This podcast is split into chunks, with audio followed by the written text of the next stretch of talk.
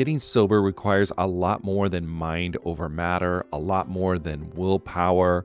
It's about leveraging the support around you. People in recovery typically need a mix of medical help, emotional support, and changes in lifestyle to manage their addiction, not just mental determination. As both a therapist and someone embracing the recovery lifestyle, there's one tool I always recommend to people needing extra accountability SoberLink. SoberLink is a high tech breath analyzer system designed to help you get and stay sober. And here's why I love it you'll test the same day every day, eliminating testing anxiety. Friends and family receive instant test results, helping you rebuild trust and preventing relapse. Accountability is a part of that, and it's something to really be embraced. Devices have built in facial recognition so your support circle knows you're testing, and tamper resistant sensors flag any attempts at trying to beat the system so your sobriety is never questioned. So let 2024 be your best year yet. Visit soberlink.com forward slash TAM to sign up and receive $50 off your device. That's soberlink.com forward slash TAM.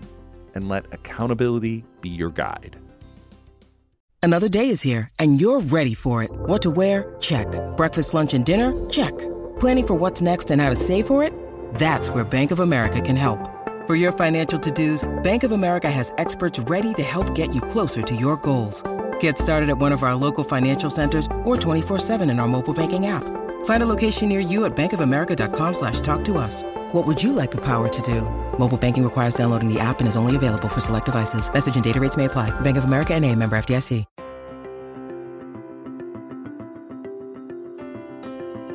Hello, everyone. Welcome to another episode of the Addicted Mind podcast. My name is Duane Osterlind, and I'm your host.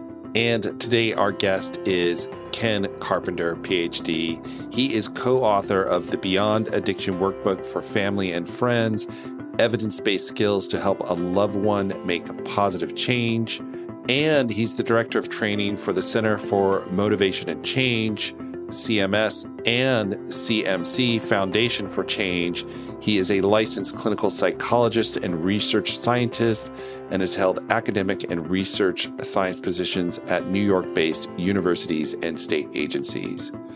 So today, Ken is going to talk directly about family and friends dealing with loved ones who are struggling with addiction and why support, kindness, and compassion are the most effective yet often least utilized forms of treatments.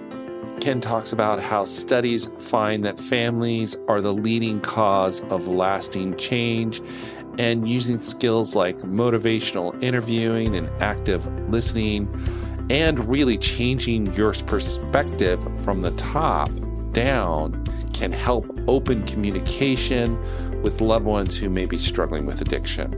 And with that communication comes the possibility of change. So before we start, if you are enjoying the Addicted Mind podcast, don't forget, click the subscribe button in whatever podcast app you use, or even write a review in iTunes. I really do appreciate that. I do read them, they mean a lot to me, and they do help the podcast get found by others. And if you want to continue the conversation online, join our Facebook group. Just go to Facebook and type in the Addicted Mind podcast and click join. All right, stay tuned for this episode. Everyone, welcome to the Addicted Mind podcast. My guest today is Ken Carpenter, and we're going to talk about his book, Beyond Addiction, the workbook for families and friends of people who are struggling with addiction. Ken, why don't you introduce yourself and and we're going to jump in and talk about that topic, which I think is so important. Oh, thanks for having me, Duane. And again, always just appreciate having uh, platform to talk with uh, kindred spirits and souls here and getting word out of, of the work we're doing.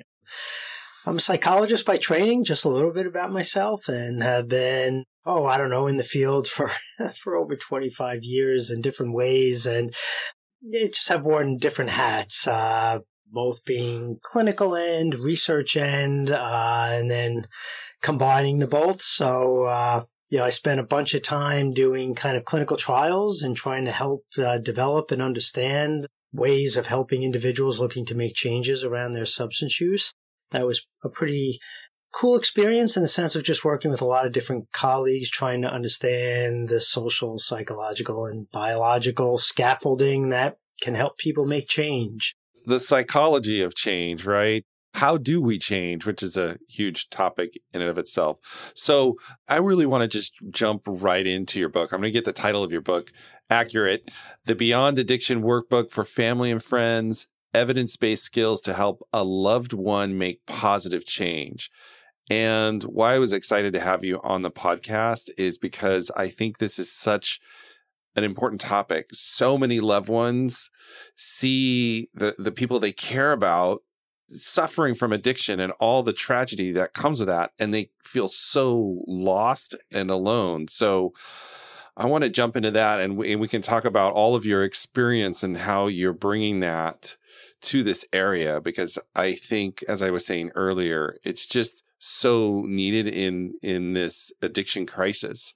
Yeah, the, uh, you know, my kind of way of of getting into it is it w- was really interesting. I mean, I spent a lot of my time working with those individuals looking to make change. That that was my focus, kind of sitting with them and thinking about the process. And one thing I didn't have total access to was the bigger context of their life also, which is the family members, their loved ones, the ones that were kind of on the front line, just seeing the struggles and and the challenges their loved one was having. But often they were kind of always kept in the background, and yeah, it was I would say eye opening is when I started to collaborate with individuals who really were champions for families.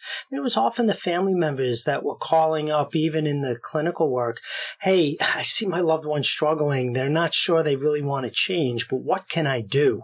So often it was like, well, you have to get them to call for help. And that was it, you know, but in the meantime, families were there trying to support and figure this really challenging terrain out if they had the courage to reach out.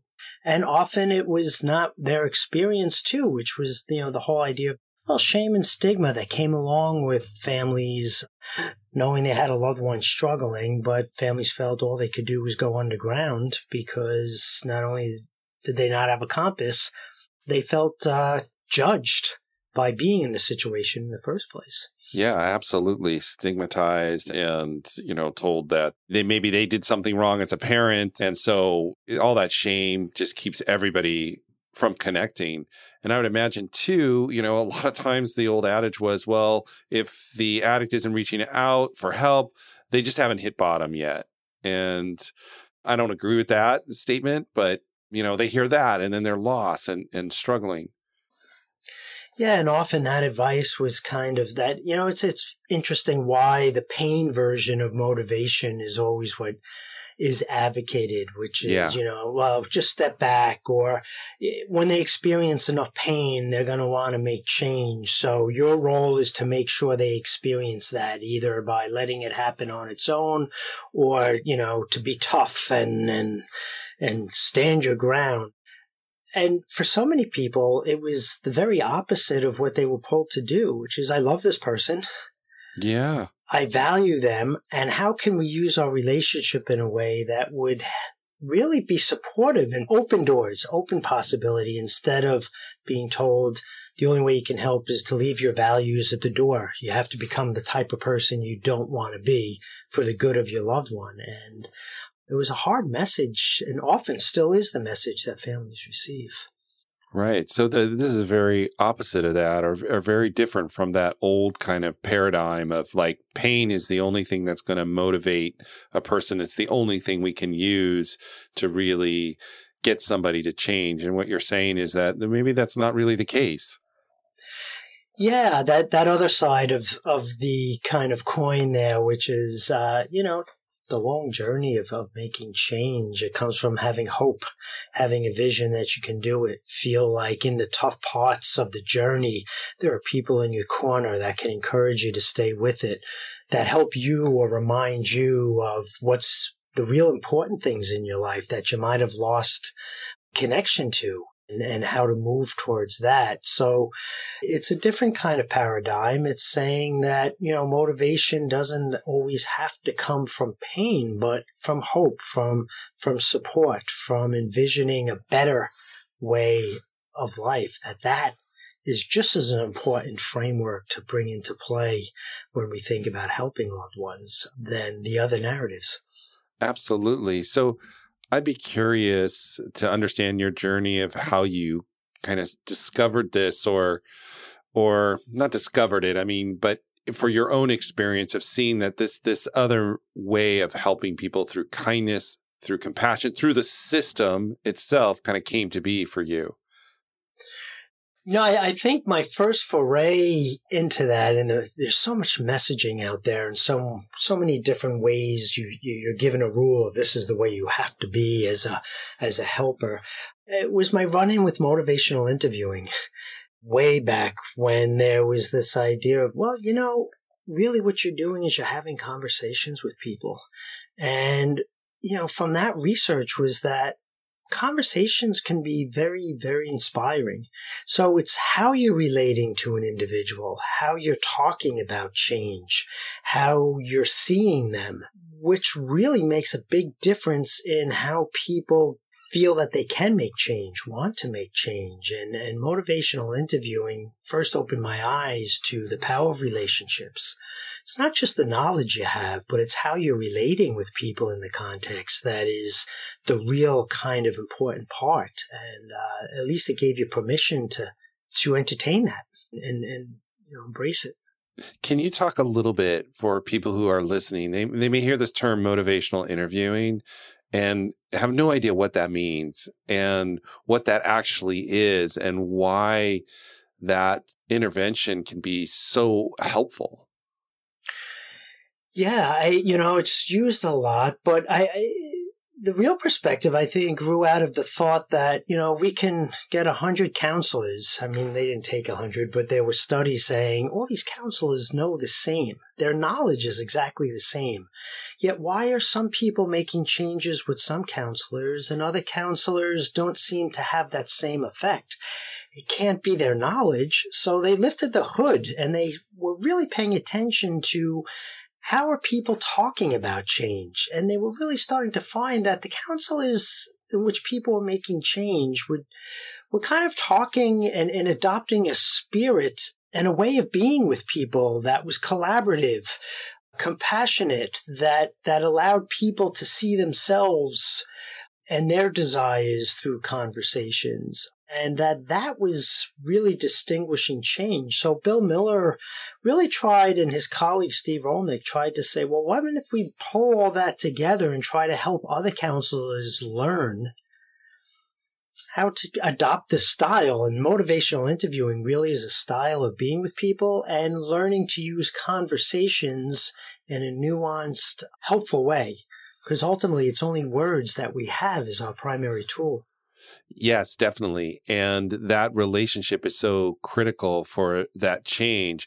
I love there's another person out there, Scott Miller, and his research about effective therapy. And one of the things that he talks about that shows if a therapist or counselor or coach is going to be helpful, it's that primary relationship that is so key to helping people change where they feel safe, they feel supported, they feel heard and understood, that in of itself can can help people make change. Totally. And I love that, you know, that spotlight you put on the relationship because even for all the advice that's out there, helpful, unhelpful, eh, the common denominator is that it's always suggestions on how do you use your relationship to be helpful for someone. So you can't get around the idea that change happens in the context of relationships.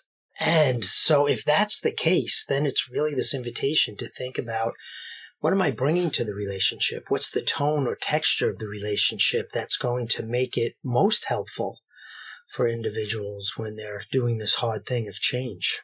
Yeah, absolutely. So, how do family members start to do this for loved ones who may be stuck in the grips of addiction? How, how do they start taking this knowledge and start to move forward to to do this? And, and what might that look like? Yeah, well, that's the interesting thing, even when we've been talking about all, all these textbooks that sit on shelves for practitioners to learn how to do motion, motivational interviewing or practitioners to be this way. And they never get off the shelves and out into the world because to your point on relationships, you know, relationships also occur outside of clinical offices. And then the most important relationships are the ones that people have in the day in and day out interactions of their lives, which bring families in. So if we can think that well, you know, family relationships are important. Family interactions, family members can learn how to navigate these relationships in ways that would be helpful. It doesn't just have to be special clinical war. So we were trying to bridge that, which is how do you help family members learn the conversational and relational skills of that you know is also used in motivational interviewing. What does it mean to be in a helping role, you know, what are the important ingredients that we can help family members think about and give a compass to practice as they're trying to bring this in and, and help their loved ones who they see struggling.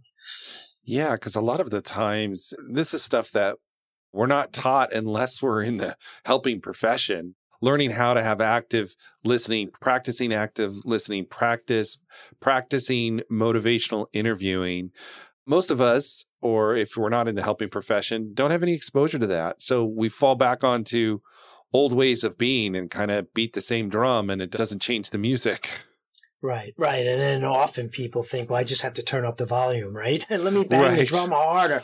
If I make it loud enough, it will work. And it, logically, I certainly as human beings, we can really think in that way, but often it means maybe I have to put down this particular drum.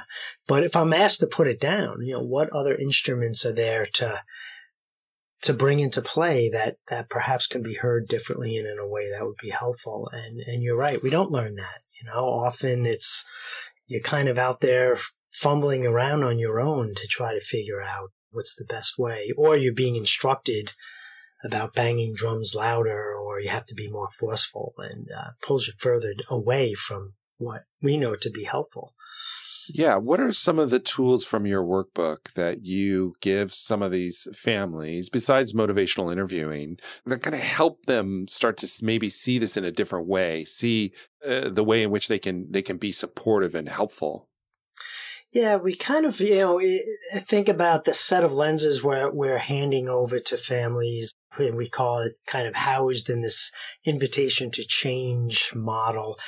It's really just three pillars, really. One is that first step, which is when you're looking and trying to understand your loved one, what, what understandings would help you and would make uh, open up some possibilities of, of perhaps stepping into a helping supportive role differently than what you've heard before. So we really try to help invite people to be more curious that all behaviors make sense, that at their core, behaviors serve a purpose for someone. So we don't have to agree with it. We don't always have to say, I would do the same behavior. But can I understand how it's being helpful to you, even when things seem so confusing or negative? That can I still understand why you're holding on to it? You know, why is it important? So that first step is that idea of, you know, how do you start to open that up and take that stance in your interactions with your loved one. Yeah, I was going to say it's almost like stepping back and just practicing that empathy piece of just being there with curiosity and non judgment, which would be hard to do as a family member, too. I mean, that would be challenging because you're watching your loved one hurt themselves, but still being able to do that and create that space, I, I think would be, you know, an incredibly important first step.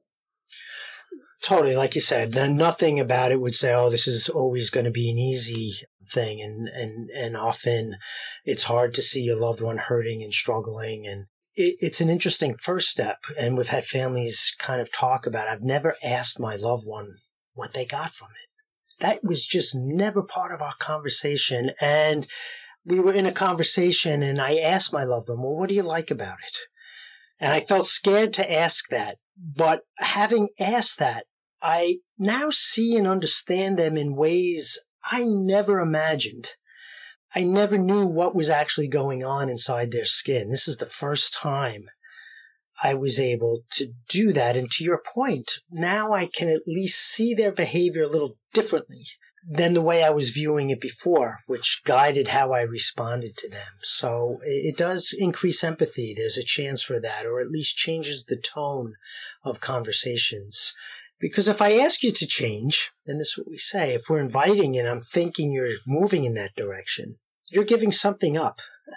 And you're giving something up that has been useful. But now I can understand what you're having to give up to make this change. And that's kind of the two other things that we kind of highlight for families, which is if your loved one's giving up something that in some ways been useful, ambivalence can be a normal part of the process. And that doesn't mean it's failure. It doesn't mean that change isn't happening, but it can be an expected part that there may be a tug of war going on. And in one moment, your loved one wants to change. And in another moment, they're holding on to the old behavior. And it's not denial. It's not somehow they're lying. It's this thing we're saying is ambivalence that comes from giving up something that's been useful. And everybody goes about that differently. So one size doesn't fit all.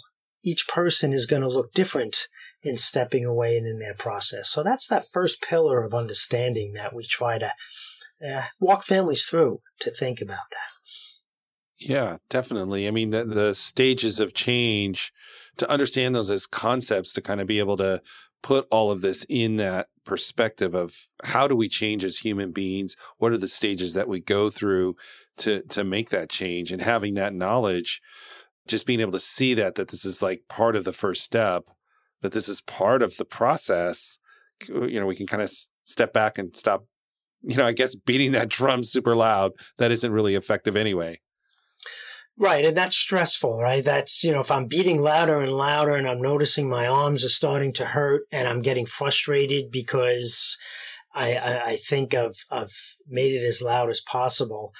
That idea of as a helper, this is going to have impacts on me. And I have my own feelings about this and my own emotions and my own values. And I'm dealing with the judgments that my, either my own mind is telling me about how I could have failed in my role? Why is my loved one struggling this way?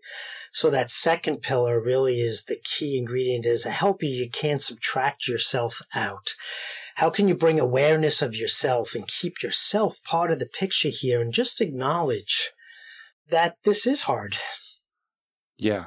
Yeah. You know, and uh, it's not easy. And how can you take care of yourself so that you can stay centered or attached to what's important to you as a parent or a spouse and your values as you're helping your loved one.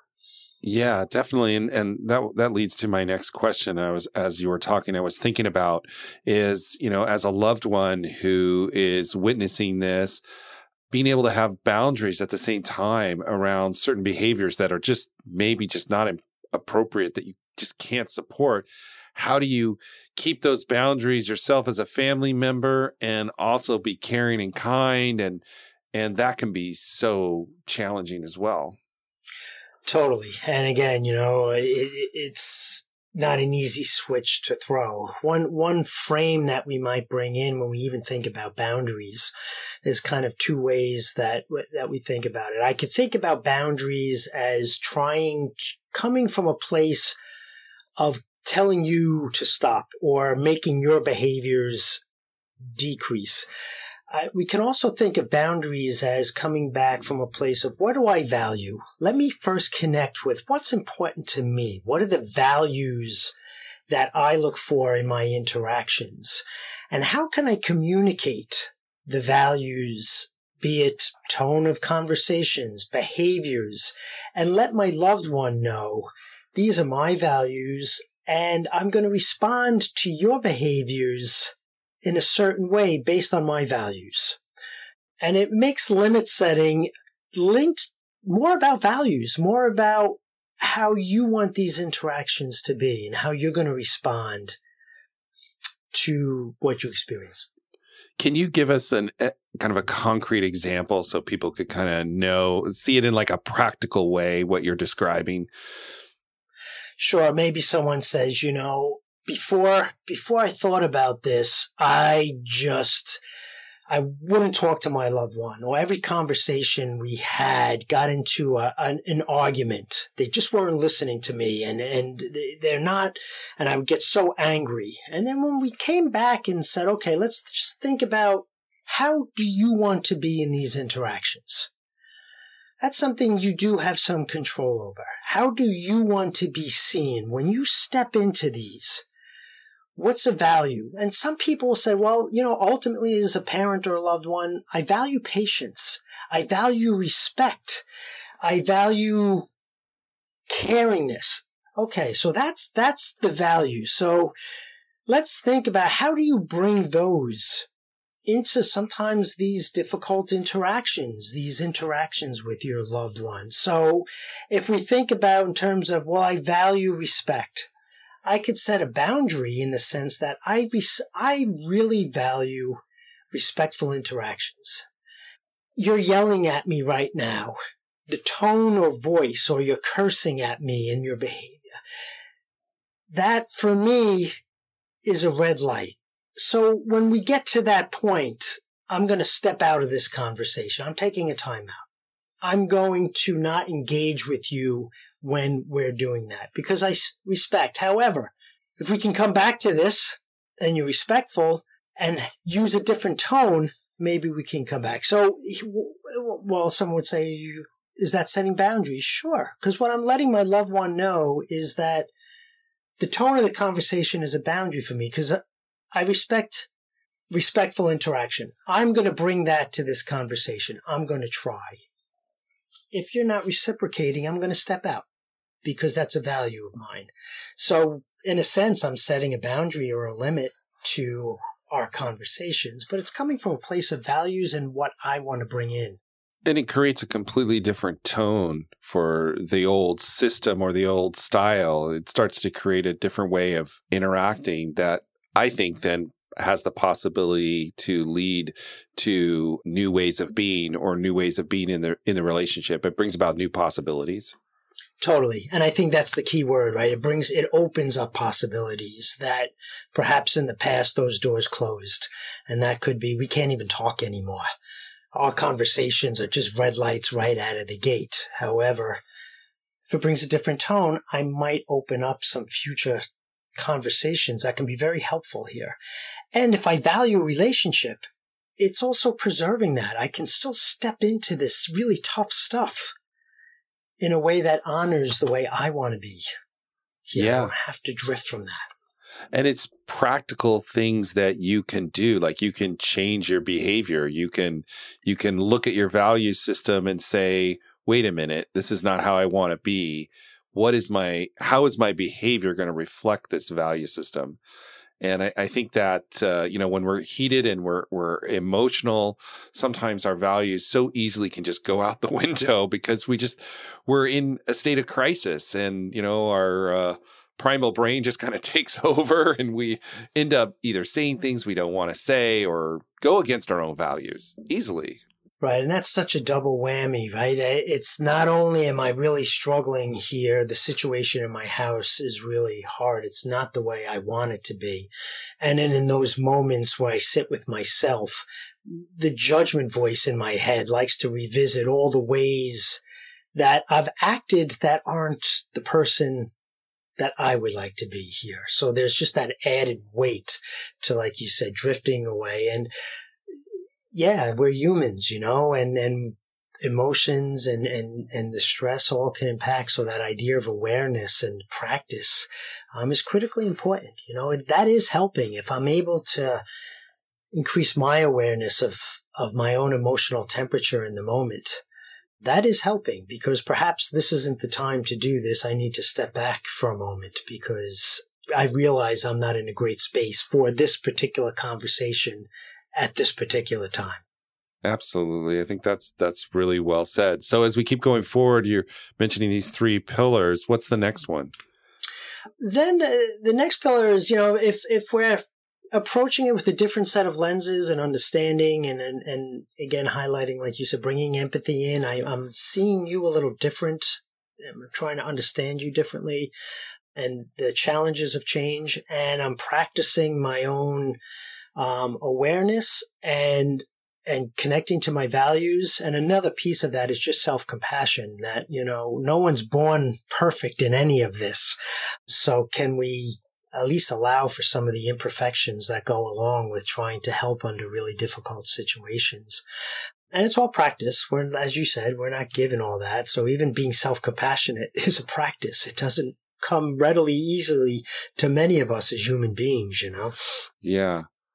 But if those are being practiced, then when I start to implement communication skills or behavioral strategies, they're kind of couched differently than if that's if I'm doing it from a place of anger or upset or not understanding. So, you know, the the evidence-based treatments out there that use positive reinforcement and even when we talk about limit setting or stepping back, if we talk about the uh, the conversational skills, how to to use some of those like stuff that's in MI, which is asking open questions. How how can I use uh, active listening skills in these conversations?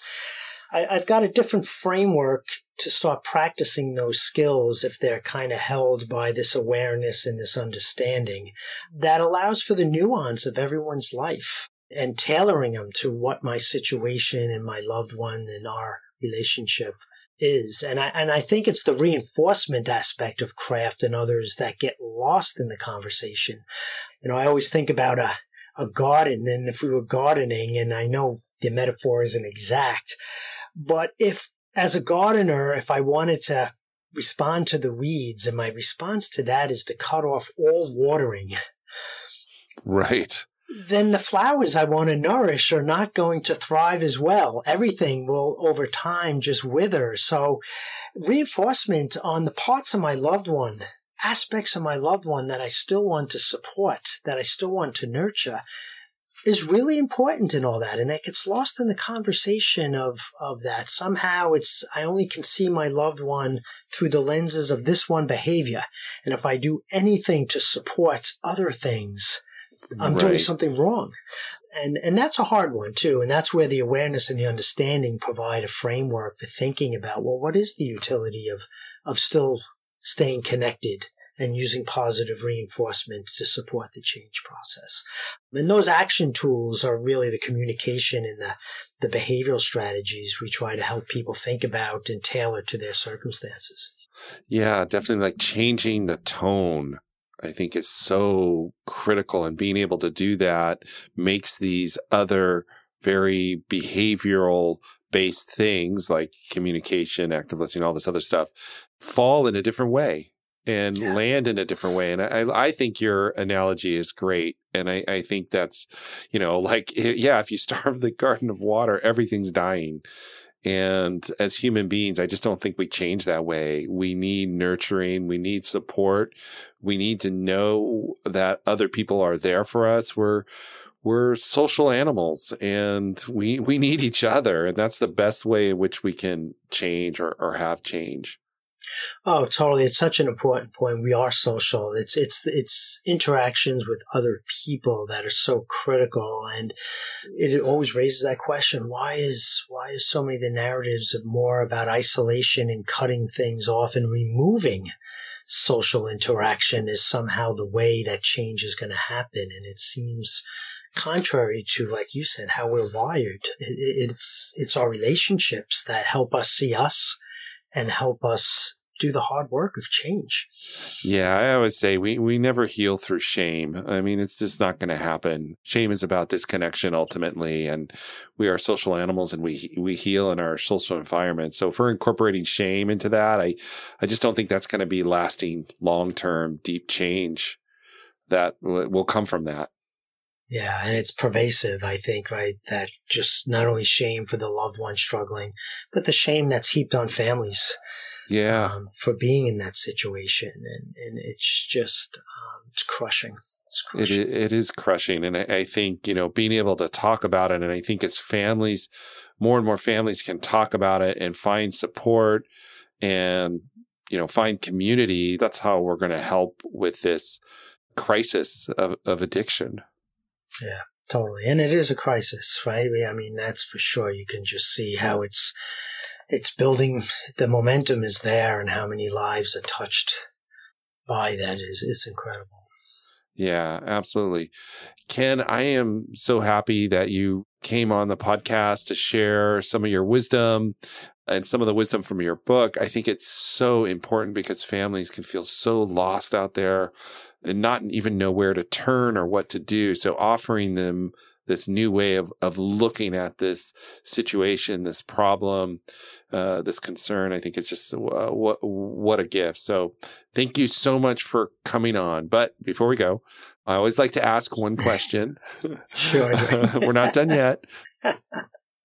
if maybe there's there's someone who has a loved one out there and they're struggling and you could tell them one thing what would you want them to know uh, one thing. Okay, that's a that's a challenging question, and I'll it probably is.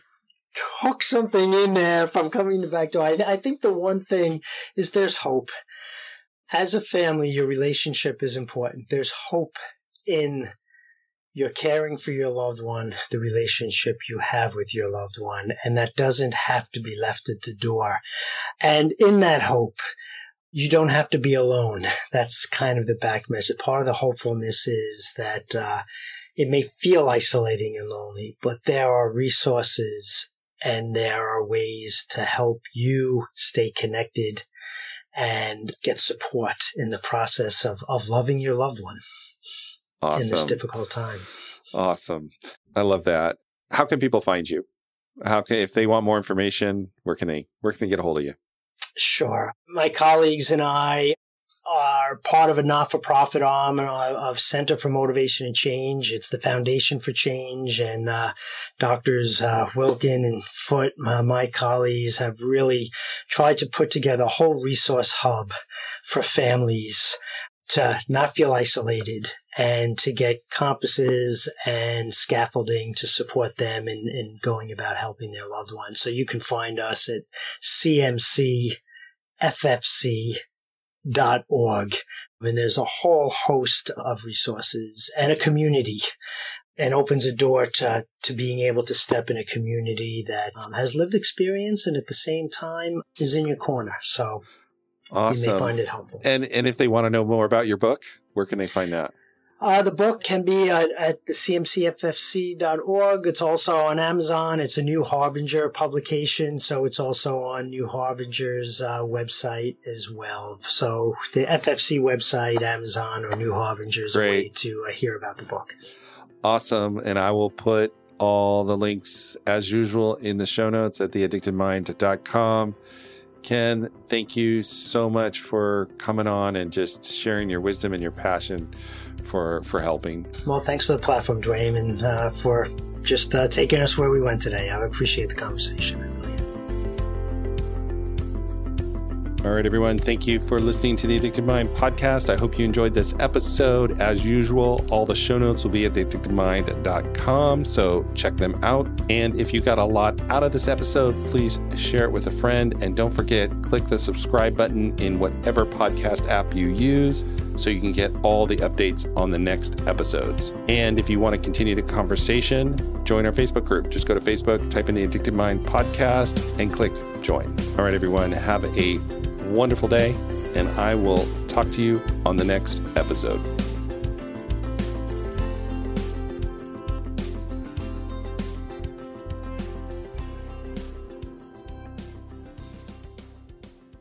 It's easy to blame ourselves for our struggles with alcohol. We see people around us being able to control their drinking without any consequences, yet no matter what we try, we can't seem to figure it out for ourselves. My name is Gillian Tietz, and I am the host of the Sober Powered podcast, where I use my biochemistry background to explain the latest research in addiction and help you understand both why you drink the way you do and how to develop the skills and mindset you need to find freedom from alcohol. I discuss topics like why we think about our drinking 24 7, why we have no off switch, and why we crave alcohol. If you're struggling with your drinking or you know someone who is, then I hope that you will check out the Sober Powered podcast. New episodes every Friday. See you there.